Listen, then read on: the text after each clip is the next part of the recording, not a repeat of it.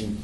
If the, the, key thing for somebody to keep them going along a path towards a goal or an objective is what we call the reward mechanism.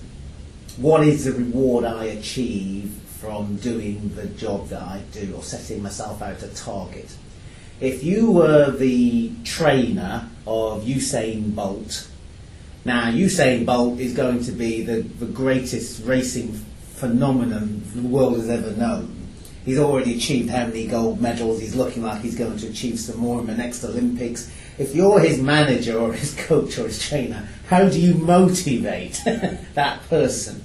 What you need to do with him is identify his own personal goals, his own personal motivations, and then try and work on those. Um, although he's achieved his gold medals, his world records, uh, the next stage is to move up. What do you need to achieve now? Well, you want to be not just a, a superstar, but the world's the, the person that everybody will aspire towards in terms of athletics. Now, that's a goal. And that might that moves somebody from the um, extraordinary to super extraordinary. Now, if you bring it down to a, a concept at, at work as well, if you can identify people's own personal rewards, if you can identify what people get from um, a particular job or a concept, now some people it may be uh, responsibility, it may be praise, it may be the, the variety of work, it may be learning, developing. There may be lots of things which people have within them that give them their own personal rewards. Now, an external mechanism for reward is praise. Is just praise and praise and thanks.